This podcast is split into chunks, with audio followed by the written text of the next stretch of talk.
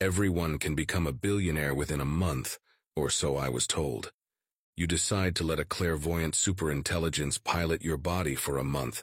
As it takes the most optimal path to make you a billionaire, you watch hopelessly in horror.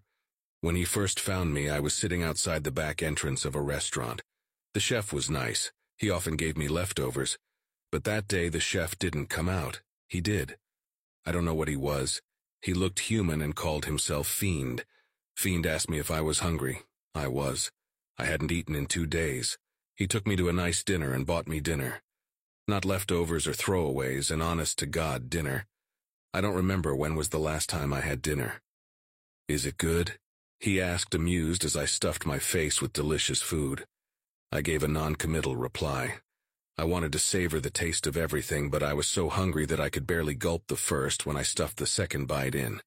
Go easy, big guy, he said almost kindly. It's not going anywhere. I nodded and, surprisingly enough, slowed down. I looked at the vast spread of food in front of me and frowned. Why aren't you eating? I asked. He shrugged. I don't really eat. What a weird thing to say. But I didn't pay attention. I should have. I should probably ask him if I could take the leftovers with me. Mm, this could keep me fed for over a week. What do you do? he asked all of a sudden. Nothing, I replied morosely. Used to work at a garage, but they let me go. I didn't have any family or savings, so I ended up being homeless. Hmm. He studied me. How would you like to have a job? I looked at him like he was a little crazy. Of course I would love it. It so happens that I can help you with money. Lots of it but you will need to do as I say. I narrowed my eyes. Look, mister, I don't do anything illegal. I may be homeless, but my ma raised to be. And where's your ma now, Mr. King? He asked, raising his eyebrows. I sputtered. How did he know my name? I never told him my name. Listen, thank you for the food, but I should go now, I said, moving out of my seat. Sit down. For a second I thought Fiend's eyes glowed, but it must be the light reflecting. I think we got off of on the wrong foot, he said smiling, but it was off. It made me want to run. I have a proposition. Without thinking, I nodded. I can help you become a billionaire. You will never have to do anything illegal, he explained. You just need to trust me. I don't even know you.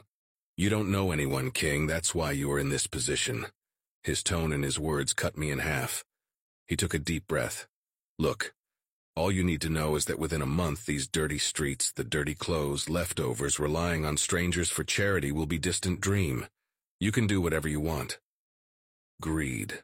All of us greedy. Our prices differ, but we will all let our greed take over our better senses. Okay, what do you need? He grinned. And I just knew I had sold myself to the devil. I watched numbly as blood pooled at my feet. I want to move, but I couldn't because I am no longer in control of my body. Fiend is. I hear my laughter. It was terrible. It didn't sound like me, but it was. I could see my reflection in the window pane. I tilt my head, a cruel smile on my lips. Disgusted, are you? I said. But it wasn't me. I was Fiend. Fiend was the one who spoke using my mouth. He was in control. Yes, I replied vehemently. You just killed a good man. He used to come to the shelter. He helped people, people like me. He laughed. Sometimes the limits of human naivety surprise me. Do you think he was a good man? Yes. That's where you are wrong, buddy, he answered. He was getting people addicted to drugs. He was using the connections at the shelter to find out people who no one will miss, people like you, and then he was harvesting them for organs. My mind screeched. That can't be right. He was a good man. He had helped everyone.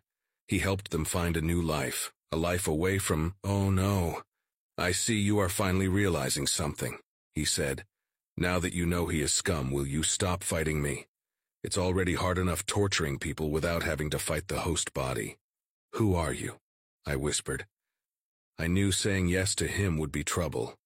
I thought I would get into trouble, that it would end with me dying. I see myself shrug. I have many names. Is Fiend one of them? If you want it to be, he replied. I am here to punish those who blemish humanity. I am their reckoning. And what role do I play? A soldier, he answered. I didn't lie about the money, you will have it. Consider it your payment for services rendered. But I didn't do anything. He grinned. Exactly.